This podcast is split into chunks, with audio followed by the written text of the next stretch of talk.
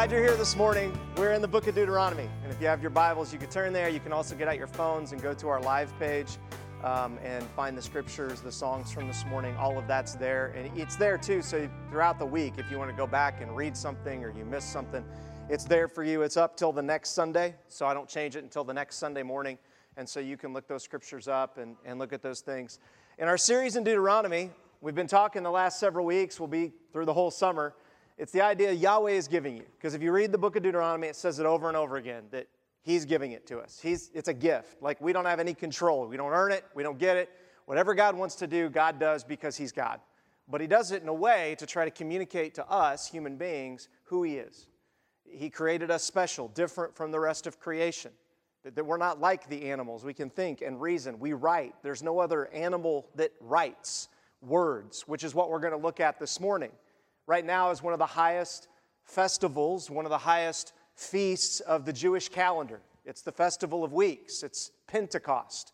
For Christians, we renamed it because we didn't like the Jews, I guess. I don't know. But it's the Festival of Weeks, Shavuot. The word Shavuot means weeks, and you count down the weeks between and the days between Passover, which, if you remember, that wasn't too long ago, Easter, Passover. Like, you count the days down to right now, which is Shavuot. It's also when the Holy Spirit came, the Word of God. It's also when Moses received the Word of God on Mount Horeb. It's all connected. God's constantly trying to communicate to us over and over and over again. I'm trying to give you something. I'm, I'm trying to get you to see who I am. I, I want you to see what I can give. Our problem is, is we don't want his gifts, right? It's like that gift you get from Christmas from grandma. You know it's coming. You're like, I got to try to smile and like this, right? Like, because you know, it's like, I, yeah, thanks, grandma. Like, I, thanks, Aunt Susie. Like, I, because why? Because we're not grateful. We don't think, wow, grandma loved me enough to get me something or make something or Aunt Susie, you know, like, I think I told this story a while back ago, but I have an aunt that used to do, do um, cardigans. She would, all, all kinds of stuff with yarn. And I'll never forget, she would send almost every Christmas another cardigan outfit. Outfit. Listen, cardigans weren't any more popular today as they were when I was in first, second, and third grade. I remember having to go to school, and my mom wanted me to get my school picture taken in Aunt Kat's outfit that she made me. And I was just like panicked, like, no, like, it wasn't cool to wear this thing. And it was itchy, like, but Aunt Kat made it.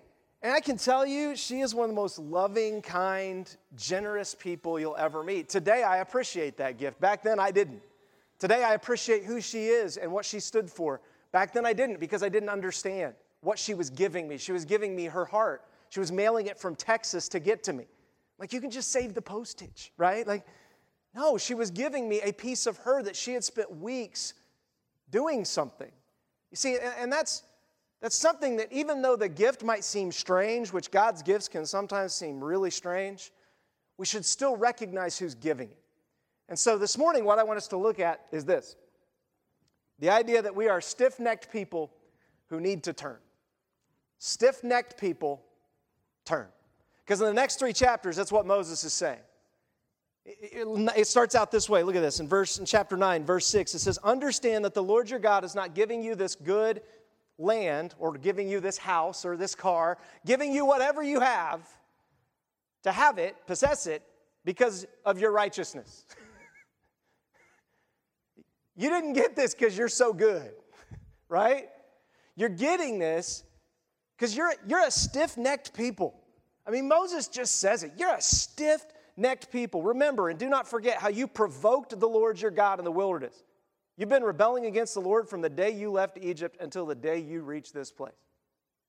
Listen, even those of us who are believers, we recognize in our heart that since the day that Jesus Christ forgave us, that we invited him in to free us from slavery to sin, to give us forgiveness of sin, we also know that we're still stiff necked people, aren't we? And we can be in a second. Do you, do you know what the term stiff neck means in the Old Testament? It's a word that, that was used in farming, and we don't do farming much anymore, right? That's why these feasts and festivals we just kind of don't understand when we read them in Scripture. But what it was is it was an, it was an ox Okay? And, and, and it was the ox goad. So an ox would be in a, have, have a thing on his neck, it, it would be over him, and then the Lord would use this ox goad. It was like a stick, and it, you poke the ox to get him to turn, right? So you poke him on this side, poke him on that side, and it makes the ox turn away from the poke. I don't want to get poked. Ah, okay, I'll go that way. I see what you want, right? And so, as a farmer, depending on the ox you had, depended on the strength of your ox goad, and it depended on how hard you had to poke, right? Some of us got to be poked real hard for God to get us to turn. It's like, and where do you poke him? In the neck. You are stiff necked. It's like your neck is so thick and your muscles tense up so bad. I can drive this thing in you, and you're still like, I'm going this way, right? Blood's pouring out. I'm still going. I can make it work. That's what this illustration is. And God's like, I just want to kind of touch you. I just want to touch you with it. I don't want to beat you. I don't want to stab you. I just want to touch. And you're so responsive to me. And you haven't hardened your neck and, and the muscles, you haven't hardened up so badly that when you feel the touch, you just move. Oh, we were, oh, we're to go that way now. Okay, that sounds good. Oh, oh we're to go this way now. Okay, I'll follow. No problem. That's exactly what Moses is telling the people. He's like, every day you use these oxen that don't listen to you. You remember what it was like. You know what it's like to have a hard animal to try to drive them where you want to go and how frustrating it is. And finally, you just kill it and eat it. it's worth more eating it than it is trying to get it to move. He's like, that's what you are, but God still gives to us, even though that's who we are. And that should be like amazing to us. That should like be like, yeah, like, I, why does he keep doing it? You see, and rebellion is not always extroverted, right? Like sometimes we think that, that rebellion is like you poke and I'm just going to keep trying harder. There's also the rebellion in our heart where our master pokes us and we just lay down and think we're worthless. And he says, No, get up. I'm with you. Let's do this together. No, no, I can't do it. I'm not doing it. I don't have enough. You're not enough. I can't make it. I can't believe in you. You see, we always look at rebellion as this thing that's, that's always extroverted. There's an introverted rebellion that can destroy us. We're seeing it happen in our culture with depression and suicide, anxiety issues. That we, we have so stood up in our hearts against God that we're no longer soft to Him, that we got all this mess because we're just so stiff necked and we just lay down and we won't move.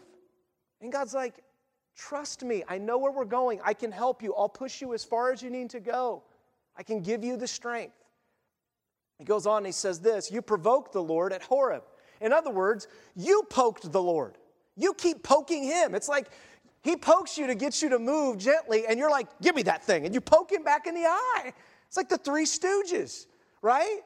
It's like we're not going to get anywhere if we're standing here and go whoop, whoop, whoop, whoop. Like that's not what they never got anywhere, right? If you've ever watched the Three Stooges, they never got anything done or it ended badly because they were constantly just picking at each other. And anything that happened good was always by accident because one of them got hurt and it helped everybody. And the reason we love it is because we're like, yeah, that's, that's totally me right? And that's exactly what he's saying here. He's like, You provoked the Lord at Horeb. In other words, you came out of Passover. You came to the moment of Shavuot. You came to the moment of weeks. You counted, you were at Horeb, ready to receive what God was going to give you, and you hardened yourself. You provoked him. He was angry enough to destroy you. When I went up the mountain to receive the stone tablets, the tablets of the covenant the Lord made with you, I stayed on the mountain for 40 days and 40 nights. I did not eat bread or drink water. On the day the assembly the Lord gave me the two stone tablets inscribed by God's finger. The exact words were on them which the Lord spoke to you from the fire on the mountain. The Lord gave me two stone tablets, the tablets of the covenant, at the end of the 40 days and 40 nights. He gave his word. It was a gift. See, often we don't see God's word as a gift, we see it as a burden.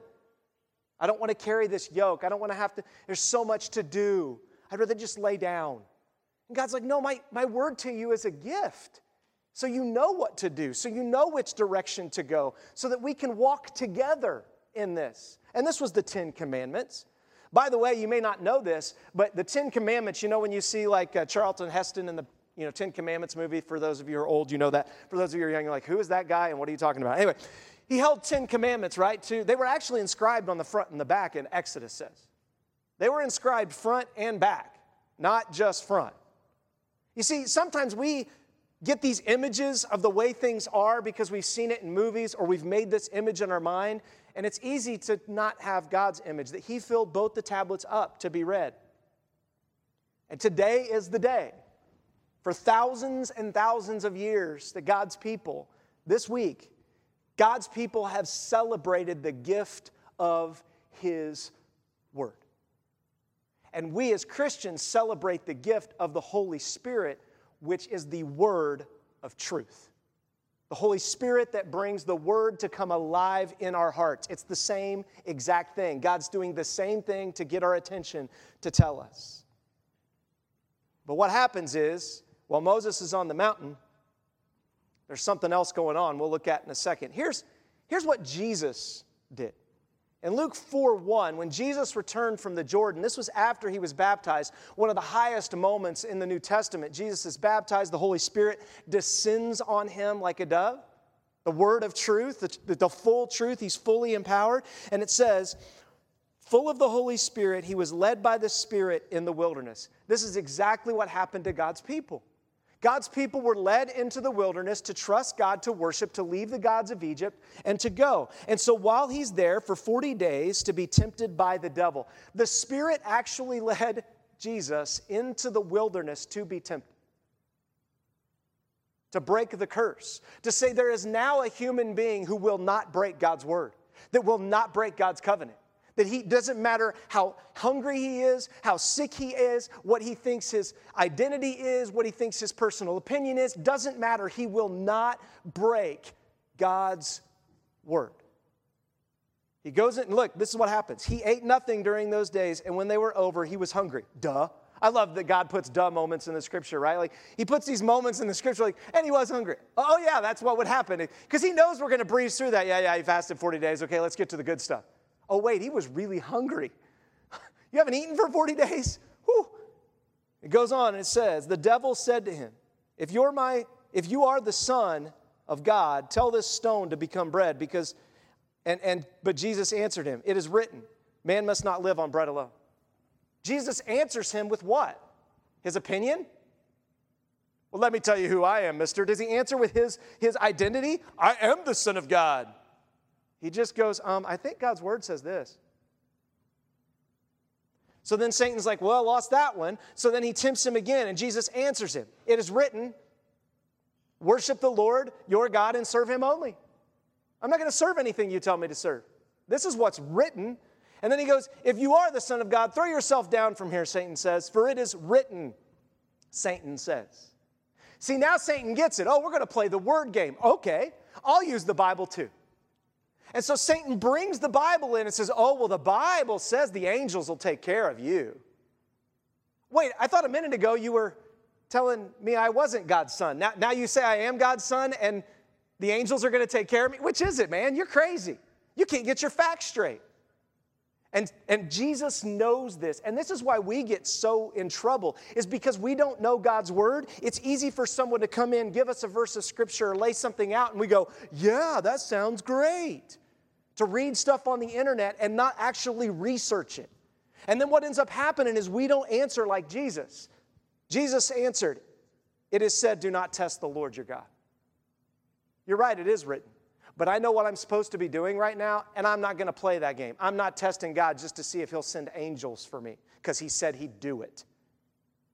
Jesus didn't say He didn't believe He'd do it. He said, I'm not putting God in that situation. And what do we do? We constantly love to test God, to poke Him, to prod Him, which is exactly what happens next. Look at what happens. The Lord said to me, Moses is on the mountain. He's having the moment of a lifetime. He is in the presence of God. The mountain's on fire. It's like lava lit up. Like people, the mountain's on fire, Moses is gone, and the people decide to have a party. Get up and go down immediately from here. Your people, I love that. You're, you're a kid, right? You ever done that? Your child. Let me tell you what your kid did today. He says, Your people from you brought out of Egypt have acted corruptly. They've quickly turned from the way I commanded them. They have made a cast image for themselves. The Lord also said to me, I've seen this people, and indeed they are a stiff necked people. Leave me alone, and I will destroy them and blot out their name under heaven. Then I will make you, Moses, into a great, into a nation stronger and more numerous than they.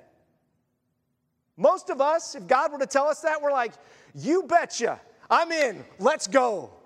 If that's what you want to do, let's smite them all. I, let's start over. I've thought that before laying in bed many times. Let's just start over, right?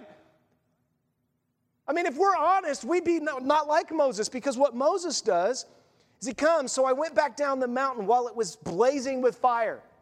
Like the people are worshiping a calf and the mountain's on fire. Like, oh, that's interesting. Woo! They're worshiping. Like, that's what we do.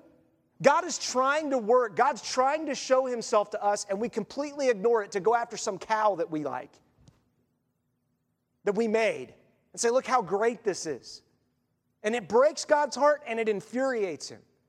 And then he says, and the two tablets of the covenant were in my hands. Can you imagine? He's walking down, like, what are they doing? He doesn't know yet. What is, what, he's ready to kill him. He's walking down with these tablets that have the law on it. And it says, I saw how you sinned against the Lord your God. You had made a, a calf image for yourselves. You had quickly turned from the way the Lord had commanded for you. So I took hold of the two, stab, uh, two tablets and threw them from my hands, shattering them before your eyes. That'll get your attention, right? Dad comes in and throws a plate and it shatters on the wall. Everybody gets real quiet, right? Mom comes in, throws a psh. We're, it's serious now. I don't know what's happening, right? But that doesn't happen very often. Goes and he says, Then I fell down like the first time in the presence of the Lord for 40 days and 40 nights. I did not eat bread or drink water because of all the sin you'd committed, doing what was evil in the Lord's sight, provoking him to anger. And I pulled out a sword and I helped God kill all of you because we're starting over with me. That's not what it says, is it? It says Moses fell down on his face. Now, there was a sword pulled. And they did kill some people until they stopped worshiping. And he ground up the calf, which we'll find in a minute. But, but do you understand? Moses' first response was not, let's kill him. His first response was brokenness for the people around him. He was just in the presence of God and he's looking and saying, How do you not get this? How do you, how do you miss this God? I'm, how do you miss his word that was just chiseled? I watched his finger chisel in stone. You guys are down here with a calf playing around. I mean, Moses is brokenhearted, and for 40 days he fasts like Jesus did. Jesus knew what his ministry was going to be. He was going to have to give his life to stiff necked people like you and I. He knew that for the next few years, his life was going to be taken from him. He knew he wasn't going to get all that he deserved on this earth until he came back a second time, but he did it anyway. And that was Moses' heart. Let me ask you is that your heart for people? Does your heart break for your own sin and for the sin of people around you? Or do you just get angry and wonder when God will get them? See, God's heart breaks. Now, there's definitely, you know, consequences. Moses goes on, he says, I was afraid of the fierce anger the Lord had directed against you because he was about to destroy you. Remember, this isn't going to affect Moses. It doesn't matter how many people God slaughters, Moses is good. God said, I'll start over with you. Moses is not praying for himself on his behalf. God already told him, I'm good with you. Moses isn't eating for himself and his own family, they're going to survive. He goes on and he says, But again, the Lord listened to me on that occasion. The Lord was angry enough with Aaron to destroy him, but I prayed for Aaron at that time also, because Aaron made the calf for him. They brought him a great idea, and Aaron's like, that sounds great. Let's do that, right? I took the sinful calf you'd made, burned it up, crushed it thoroughly, grinding it to powder as fine dust. Then I threw it into the stream that came down from the mountain. You know, I wonder how many of us have been spared by the prayers of others that we have no idea are being prayed for us. See, we think it's about us and our works and our righteousness. There's no amount of right they can do to undo the golden calf and the rebellion that they did. It's Moses' prayer and his heart and his passion and his dedication to give the rest of his life to these people that causes God's heart to turn. Does that mean he changed? No. God tests us all the time. God doesn't change his mind. He's offering Moses an option. Hey, you want to start killing them? I'm with you. You want to pray for them? I'm with you. Moses says, I want to pray for them. I want your heart of compassion that you've shown to me to be for them. That doesn't mean there aren't consequences, it just means that's what I want. He goes on, You continued to provoke the Lord at Terabis. So even though you saw people die, and there were a bunch of people that died that day and slaughtered, and the calf ground up, and Aaron, said, even though you've continued to see God's faithfulness, you still provoke him. You still poke him back. He pokes you, and you're like, Stop it. You don't just turn with him. You don't read the word and go, oh, wow, I'd never seen that. Maybe God wants me to go that way with what he's saying in his word. No, you just grab another scripture and say, yeah, God, but this. And you throw it back at him like Satan does. And he said, You provoked him at these places. When the Lord sent, sent you out from Kadesh Barnea, he said, Go up and possess the land I've given you. You rebelled against the command of the Lord your God, and you did not believe or obey him. That's when he said, Go into the promised land. And they're like, No, it's too scary. They're too big. You did not believe or obey. You've been rebelling against the Lord ever since I've known you, Moses says. I fell down in the presence of the Lord 40 days and 40 nights because the Lord threatened to destroy you. I prayed to the Lord your God, do not annihilate your people, your inheritance, whom you redeemed through your greatness and brought out of Egypt with a strong hand. Notice he doesn't say, but here's all the good they've done, God. Moses never says that in any of his prayers. He's like, but they're so good. They're nice people. They do these good things. I mean, come on, if you put it on a scale, God, they're, they're decent. He's like, this isn't about them. I understand that they should be completely wiped out, so should I. But can we be honest? I want you to look good. I want your glory to be made known. And what is more glorious than a God that forgives? Because all the other gods don't forgive. There's no escape for them, there's no grace. You're a different God. And that's the God I want them to see. He goes, Remember your servants, Abraham, Isaac, and Jacob. Disregard this people's stubbornness and their wickedness and sin. Otherwise, those in the land you brought from us will say, Look at this, because the Lord wasn't able to bring them into the land he had promised them and because he hated them, he brought them out to kill them in the wilderness. But they are your people, your inheritance, whom you brought out by your great power and outstretched arm. He looks and he says, God, this isn't, I don't really care if you kill him. Kill him. Sometimes I want him dead. Like I'm tired of him too. But, but there are Egyptians watching. There are Canaanites. There, there are other nations who worship calves and idols that if you do this, they're going to question your greatness. And I don't want them to question your greatness. And I want them to see that even though they are a calf worshiping, rebellious people, that there's a God who forgives and gives grace. And he reminds God, he's like, that's who you are. And God's like, thank you, Moses. You're right. That's why I've forgiven them. I just want you to understand that so you can write it down and tell people the story. That's why we have it. Moses is writing what he's experiencing down. And I love the fact that he says it's an inheritance. No, we're not getting it right now. You're not getting these people right now, but God, can we be honest? There's going to be an inheritance someday from these people. It doesn't look good right now. Our investments are tanking. We're investing in these people and it's going downhill fast. but you've promised that you will bring your investment, that you will bring the fruit, that you will bring the increase someday. And so don't forget that. And then he says, I love this your great power and outstretched arm. Do you realize the word outstretched arm in Hebrew was really confusing to the Hebrews? Because they weren't supposed to make God in any image. So to say his outstretched arms doesn't make much sense when God's kind of a being that isn't really personal and intimate.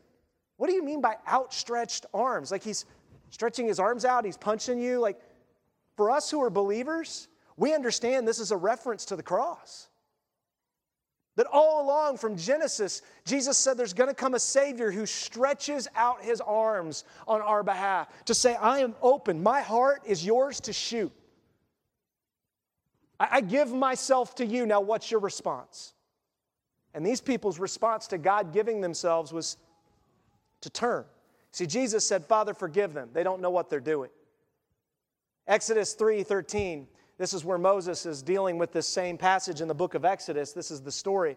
Now, if I have indeed found favor in your sight, please teach me your ways. He's on the mountain at this point. And I will know you and find favor in your sight. Now, consider this nation as your people. Then he replied, My presence will go with you, Moses, and I will give you rest. If your presence does not go, Moses responded to him, don't make us go up from here. If we don't have the Spirit, Pentecost, Shavuot, if we don't have it, we're in trouble.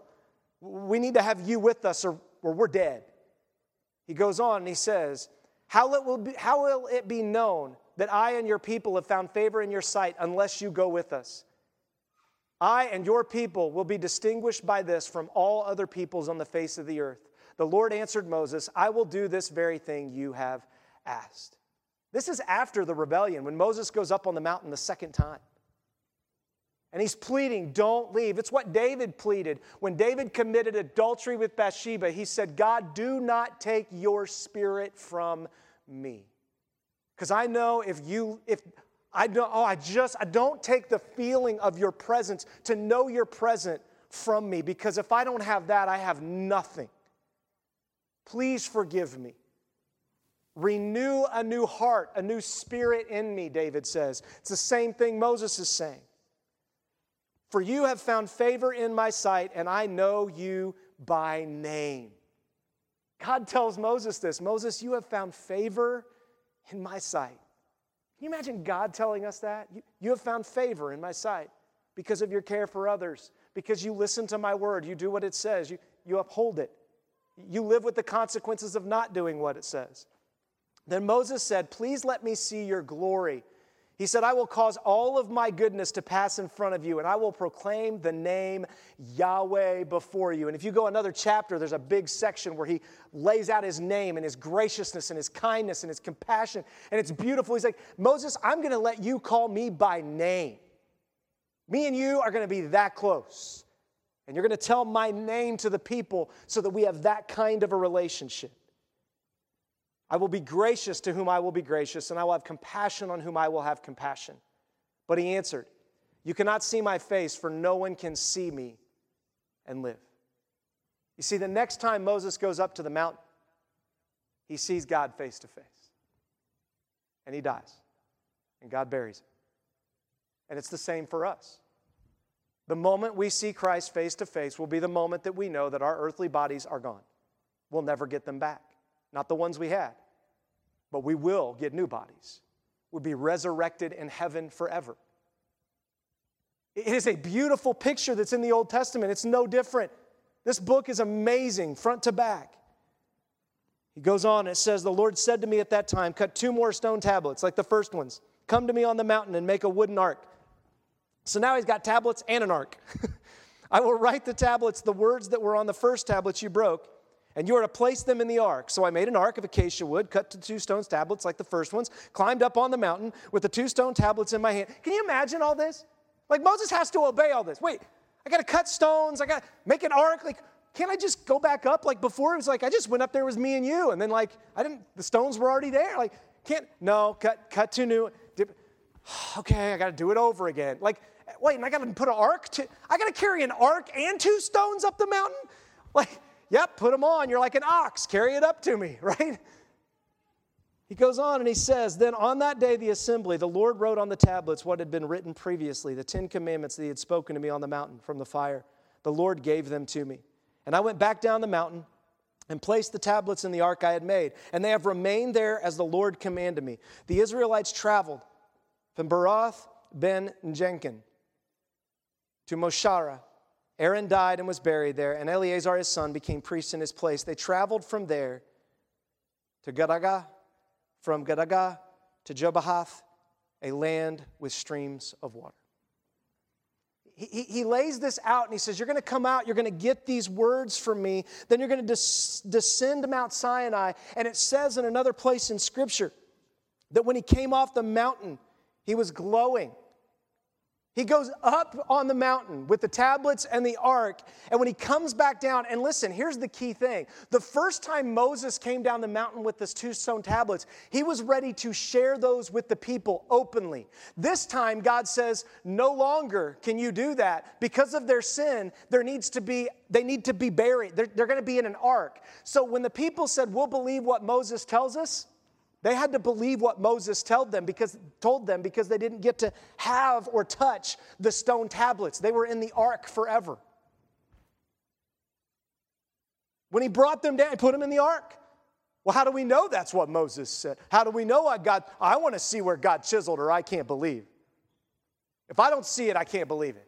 Moses is like, Well, I tried to show it to you the first time, so did God, and I shattered those because you guys were idiots. Now we, you just got to trust me. When are you going to trust God? And he puts them in an ark. See, God's word is put in us, a temporary dead wooden thing. An ark is not a living tree, it's a dead tree cut down for a purpose. And God wants to put his word in arks that go out into the world and represent him. We'll see how important this is in just a second. Look at what Exodus says. As Moses descended from Mount Sinai with the two tablets of the testimony in his hands, he descended the mountain. He did not realize that the skin of his face shone as a result of him speaking with the Lord. This is probably where we get the pictures in the Renaissance of people glowing, right? Like Jesus is glowing in all the paintings of the olden days. You're like, I haven't met many glowing people, but they had a lot of them back then, right? Everybody just walked around glowing all the time, like all the saints and prophets. Like it'd be easy to know you were from God if you're glowing. That would be better. They weren't glowing. Anyway, but this time he did. He did not realize it was glowing as a result of speaking with the Lord. When Aaron and all the Israelites saw Moses, the skin of his face shone. They were afraid to come near him. Yeah, he's like radiation, right? But Moses called out to them, so Aaron and the leaders of the community returned to him, and Moses spoke to them. Afterward, all the Israelites came near, and he commanded them to do everything the Lord had told them on Mount Sinai. When Moses had finished speaking with them, he pulled, put a veil over his face, but whenever Moses went before the Lord to speak with him, he would remove the veil until he came out. After he came out, he would tell the Israelites what had been commanded, and the Israelites would see that Moses' face was radiant. Then Moses would put the veil over his face again until he went to speak with the Lord. He's like Obi Wan Kenobi, right? Like when he's going up to Darth Vader and he's got the veil and he throws it off and it's like the lightsaber comes out. Like they stole that from Moses, maybe. I don't know. But it's like he put the veil on. He didn't want to see, like he didn't want you to see the glory fading away. You see, God wants us to be radiant like that to the world. It doesn't mean we're going to physically glow. I hope you don't. You probably have gotten into some radiation and need help. But he wants us to glow from the inside with his word, that his word is, is light to people. He goes on in Second Corinthians, this is what Paul says about this experience in the New Testament. Now, if the ministry of death, that's the ark, the ministry of death, an ark, a dead thing that you're putting living words in, chiseled in letters of stone came with glory, so the Israelites were not able to look directly at Moses' face because of the glory from his face, a fading glory. How will the ministry of the Spirit not be more glorious? You've been given the Holy Spirit, Acts 2 says. You've been given God's very presence in your heart if you don't harden your heart. How is that not better than being in a box? Like, goodness gracious, that's what God wants to do in you. And then he says, For if the ministry of condemnation had glory, the ministry of righteousness overflows with even more glory. In fact, what had been glorious is not glorious now by comparison because of the glory that surpassed it, the glory of Christ, the glory of the new covenant. For if what was fading away was glorious, what endures will even be more glorious. He's like Moses knew the fading away meant he was dying. For us, when we see ourselves dying, we know we're going to be glorified. That there's something more glorious. There's a promised land we're headed to. That I can live and wander in this life because it's okay, because I know there's something at the other end. And God's going to provide for me through it however He wants to, when He wants to. It's His call so that I can be used by Him. And Paul says this therefore, having such a hope, we use great boldness. Boldness. Wait, I thought I was like supposed to cower in front of God. You are if you know you're in sin, but if you're walking with Christ, if you've asked forgiveness, if you've repented, if you come to Him and say, I'm nothing like Moses did, and you fall on your face and you genuinely want Him, He's like, I want people like that. I want Moses's. I want people that, that in boldness come to me and I save these people, save my family. That you boldly come to me and say, I trust you. it's your call, but, but I'm going to do everything I can like that, that's what he's looking for. Not a boldness that says, well, I'm going to claim a house and claim a car and claim stuff. No, the stuff's already been given to you, it's in the promised land. You just don't you don't have it yet. I haven't given it to you yet. For us, we don't need to claim things out of heaven. We need to send stuff to heaven. And we have so many people running around claiming things when God's like, I've already given it all to you. Why do you need it now? Can't you just wait? No, I gotta have it now. Now. I claim it now. I can't, I can't follow you unless I have it now. Well, maybe I don't give it to you now just to test you. That's what I did all the way through the Old Testament. He goes on, he says, We are not like Moses, Paul says, who used to put a veil over his face so that the Israelites could not stare at the end of what was fading away. But their minds were closed, hard hearts. For to this day, at the reading of the Old Covenant, the same veil remains. There are people right now all around the world celebrating a festival of the gift of God's Word, and they don't realize it was Jesus that he was the Word made flesh, John says, and that he gave the power of his Holy Spirit as a new covenant. And Paul says, My heart breaks. They, it's not been lifted because it's set aside only in Christ. If you don't have Christ, then you don't get it. Even to this day, whenever Moses is read, a veil lies over their hearts. But whenever a person turns to the Lord, the veil is removed. For us, when we read the Old Testament and we read the laws, we don't put a new veil on and say, I have to do all this to be right and to get my good stuff and get my blessing. We don't do that. We go, Thank you, Jesus. Thank you, thank you, thank you, thank you, Savior. Thank you, thank you. Help me. That, that's our response. Uh, lead me. I'll try to be soft to your guidance and not be poked. He goes on and he says, We all with unveiled, oh, wait, he goes on and he says, even to this day, but whenever a person turns to the Lord, the veil is removed. Do you feel like you're living in a veil? Turn to the Lord. Quit turning to everything else that makes you stiff necked and turn to Him. Even if you're in sin, turn to Him in your sin. That's what Moses did, that's what the people did, and they were spared. He goes on and he says, we all, with unveiled faces, are looking as in a mirror at the glory of the Lord and are being transformed into the same image from glory to glory. This is from the Lord who is the Spirit. He's transforming you. And isn't it interesting to look in a mirror as you age? You're being transformed. You don't even get a choice. Like, you can't even, like, you, you can't, it's not even your choice. It's like, wow, I, I didn't choose that. It's just there, right? Some of us look in the mirror like, wow, I chose that. I chose a lot of that. Like, that's wow, right? Like, God says, you only look at the physical. Look at what I'm doing inwardly. Do you ever reflect in a mirror on what God has done in you spiritually, what you know now that you didn't know, how He's changed you, how He's worked? Because the children of Israel wouldn't do that. They kept forgetting. And when you forget, then what happens is you go back to the mirror and you get discouraged. You go, I'm the same old person. No, you're not. Think back to all the way. Like, how is he changing? And if you're not changing, why? What's broken? There's, there's a God who wants you to come back to him. It goes on and it says this And now, Israel, what does the Lord your God ask of you except to fear the Lord your God by walking in his ways, to love him, to worship him?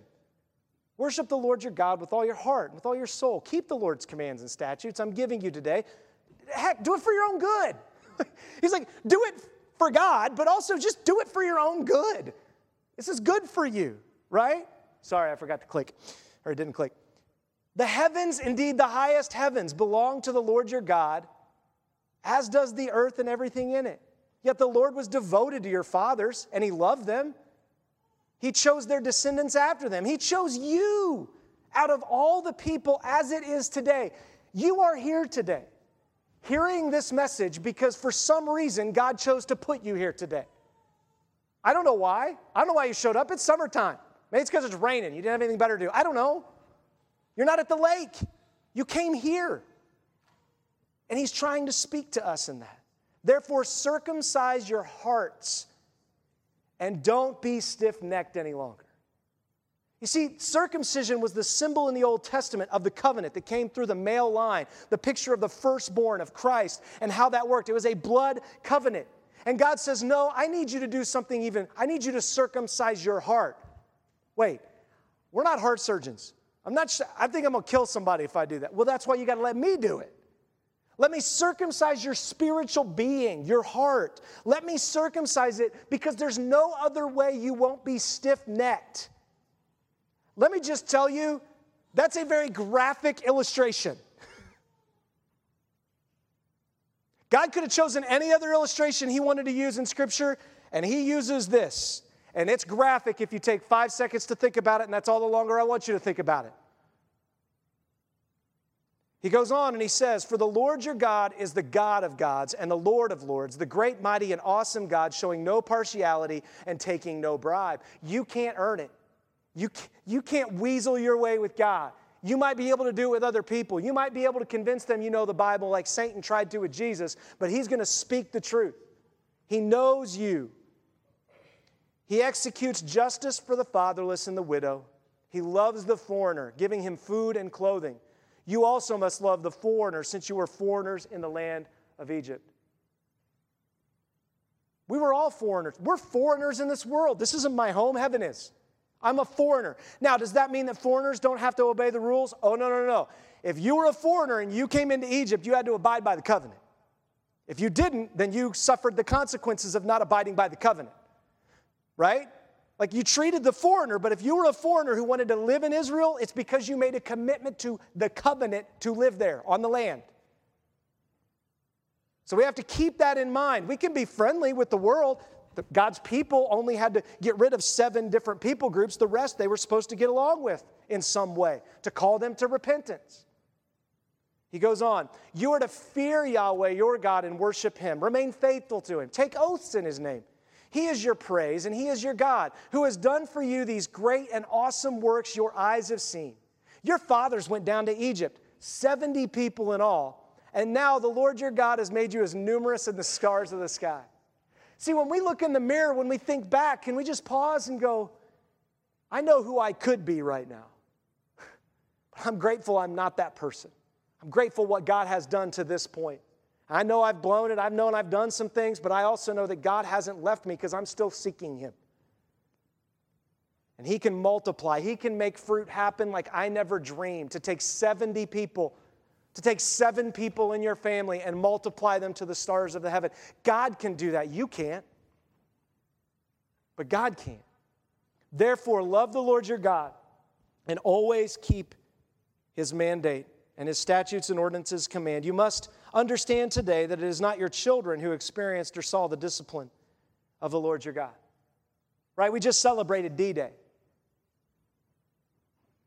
That was a generation that understood discipline.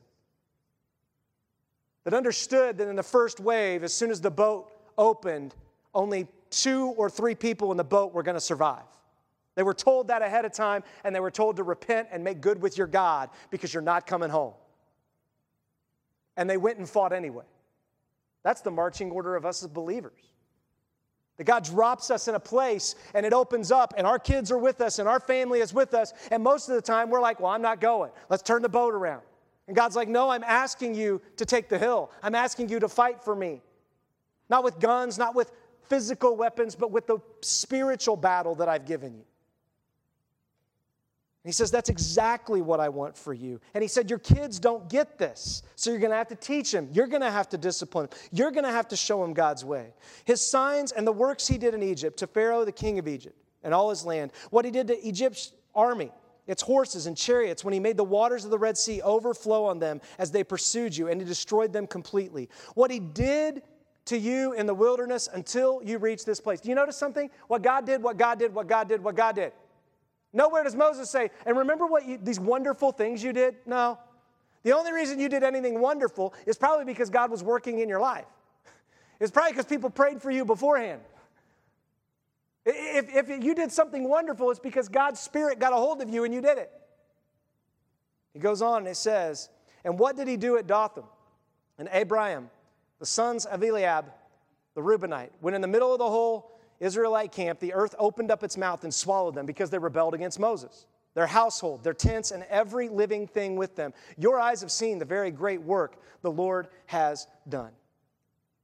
Keep every command I'm giving you today, so that you may have strength, have the strength to cross into and possess the land you are to inherit, and so that you may live long in the land your the Lord swore to your fathers to give them and their descendants a land flowing with milk and honey. Can I just tell you, the reason we lack strength is because we haven't obeyed. We get stiff necks. And whenever you get a stiff neck, you don't sleep well. You got to buy a MyPillow to try to solve it. Get a new Tempur-Pedic master, or I'm sorry, mattress. See, we, we try to fix things, and sometimes you just need to look and go, maybe the reason I'm so tense all the time is because I just don't like obeying God at all. I don't care what He says, I just do what I want. And then I wonder why I don't feel good. Maybe. Maybe not. Maybe you're just being tested. Maybe you just don't feel good because God's trying to test you and show through you to other people His goodness in the midst of struggle. I don't know. But he says this, and he says, Look, I've got a land for you. Look, as believers, we've got a better promise than they did. Our promise is we don't have to fight in this world physically. We, don't, we don't have to go take a land. Jesus says, I'm going to come back and I'm going to do it. And you're going to be on me, behind me, on horses, just going, Yay, rah. Like you're not even going to have a sword. I'm going to give you a robe. The sword's going to be my tongue, Revelation says, and I'm going to go through and I'm going to cut everything, and you're going to be like, Yay. You're not even going to hurt anyone. That's how he's coming back, the scriptures say. And so we trust him for that land. For the land you are entering to possess is not like the land of Egypt from which you've come. Aren't you glad that the land, heaven, where we're going, isn't like this place? That there's gonna be, I don't know what a perfect tree looks like, but I look forward to that. I don't know what a perfect body looks like, but I look forward to having one. Right? I don't know what perfect looks like, but man, I'm, I'm like, I know this isn't. So I, whatever you got's better. I'm ready. I don't know what a perfect house looks like, but I guarantee you, don't have to replace the roof too often in heaven. Right? Or perfect car, transportation. I don't know what perfect transportation is. Maybe we fly. I don't know. But I know the one I got keeps breaking down. I love this. And he says, You've sowed your seed and irrigated land by hand as in a vegetable garden, but the land you're entering to possess is a land of mountains and valleys, watered from rain from the sky. It is a land the Lord your God cares for. He is always watching over it from the beginning to the end of the year. That's why he has the feasts in place. He says, I want you to remember all through the year when all these feasts happen tabernacles, Passover, when you come to the feast of Shavuot, when you think through that, I want you to keep giving me thanks. I'm the one that provided this for you. See, what we do is we forget. Oh, it's Easter this Sunday? God, it's, it's, it's Passover this Sunday? Oh, I forgot. God's like, you should be ordering your life around this. Because that's what they were called to do to order their life. If they didn't order their life, they didn't eat because they were farmers. like if you didn't order your life according to the calendar God gives and the feasts and the festivals and when the rain comes and doesn't, you didn't live. But see, today we don't have to do that. Satan has done a great job of taking all of our needs and making it looks like they're all provided for, and deep down, I think we're worse for it because we wonder if we're worth anything because we don't produce anything. And God's like, You're worth everything, which is why my son died for you.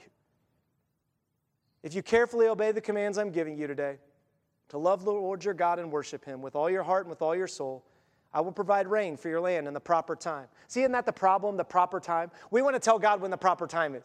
God, I need, I need, I need rain now. Nah, I'm going to care for you in another way.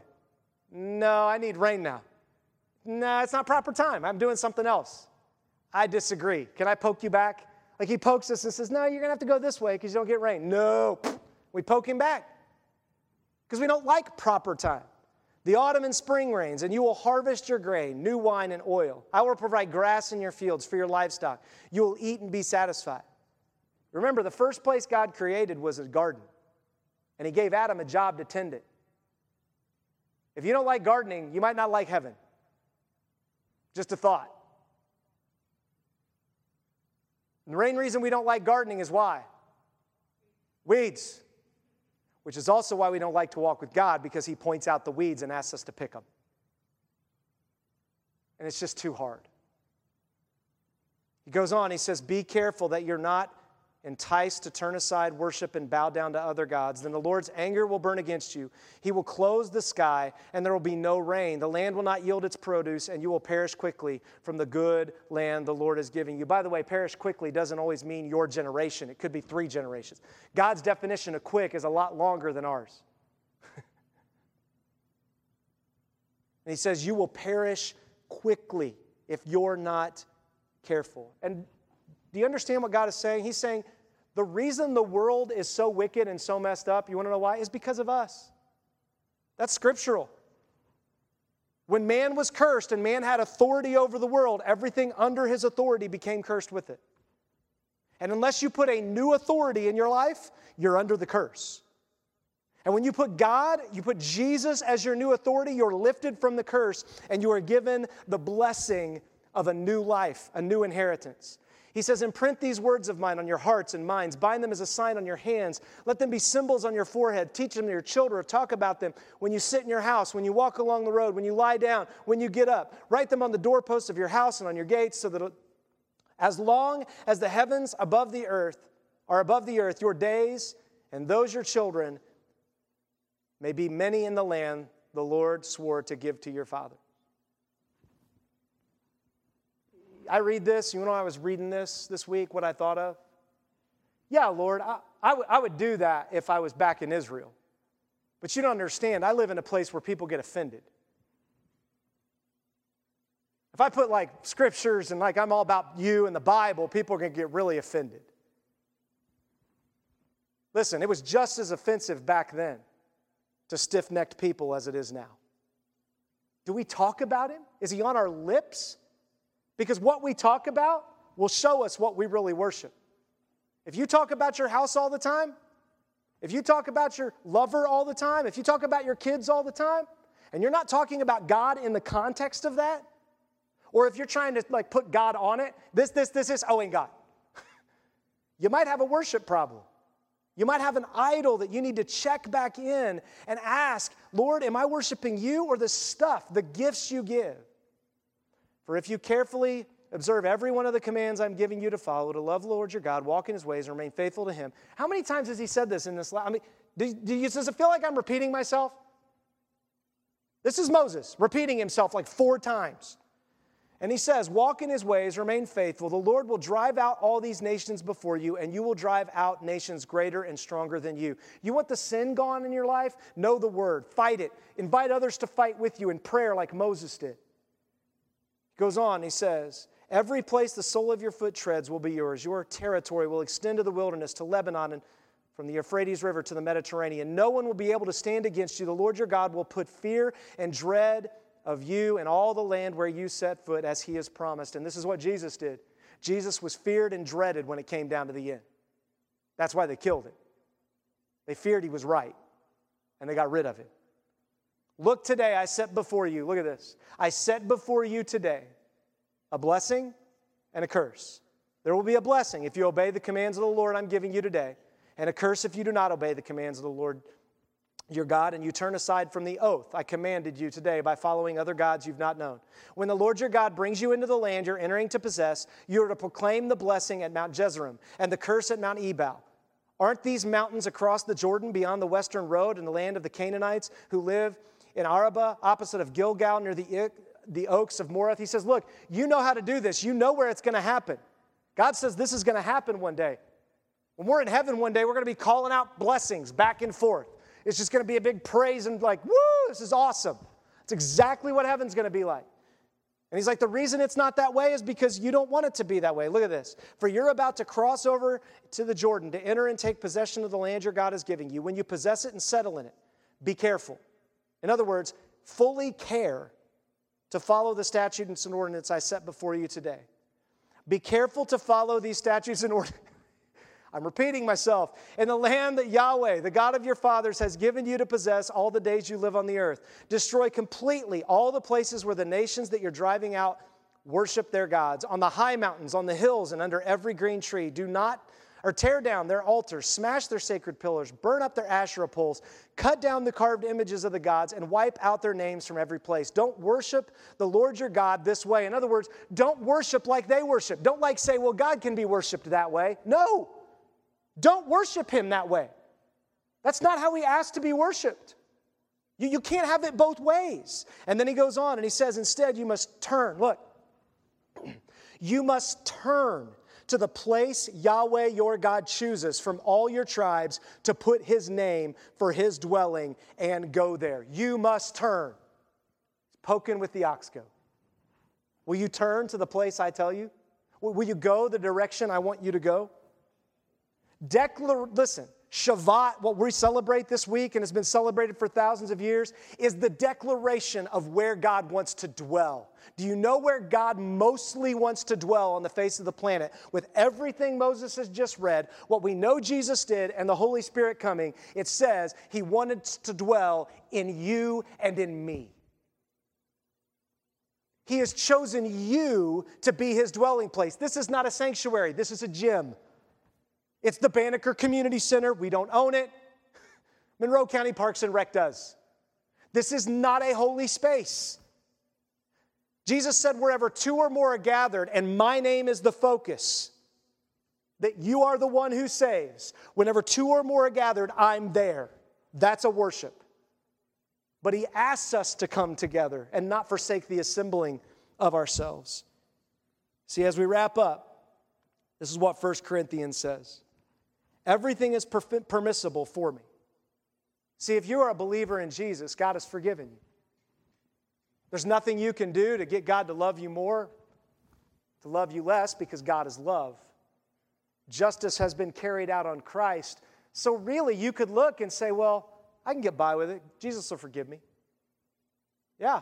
The, the, you think everything's permissible for you, but not everything's beneficial. Not everything is beneficial. But I will not be brought under the control of anything. This is Paul speaking. I, I do everything I can to be sure I'm not under the control of anything except my God. And it is so easy to get under the control of something. It's so subtle. It just, eh. and before we know it, we're stiff necked about that thing. We're not soft to what God says. Don't you know that your body is a sanctuary of the Holy Spirit who is in you, whom you have from God? You are not your own. For you were bought with a price. Therefore, glorify God in your body.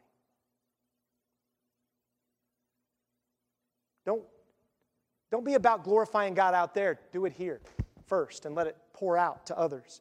Glorify God in your body.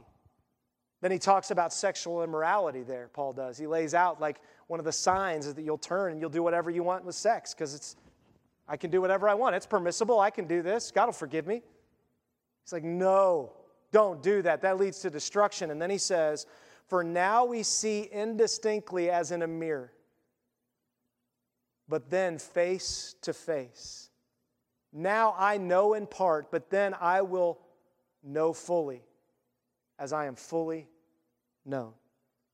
Now these three remain faith, hope, and love.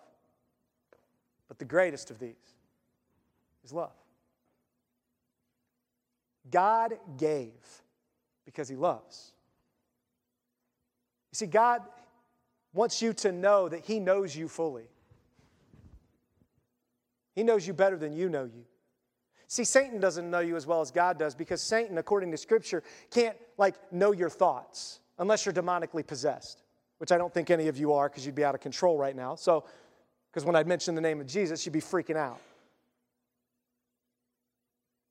So, as a result, I don't think any of you are possessed. So, as a result, when you look at these words and when you see this, God fully knows who you are. Satan doesn't. Satan can only see your like facial expressions, what you say, how you act. Satan sees when you get stiff necked and he pokes a little bit more to try to get you to go his way. But he can't hear your thoughts and your prayers unless you utter them. God knows it all. And he still died for you.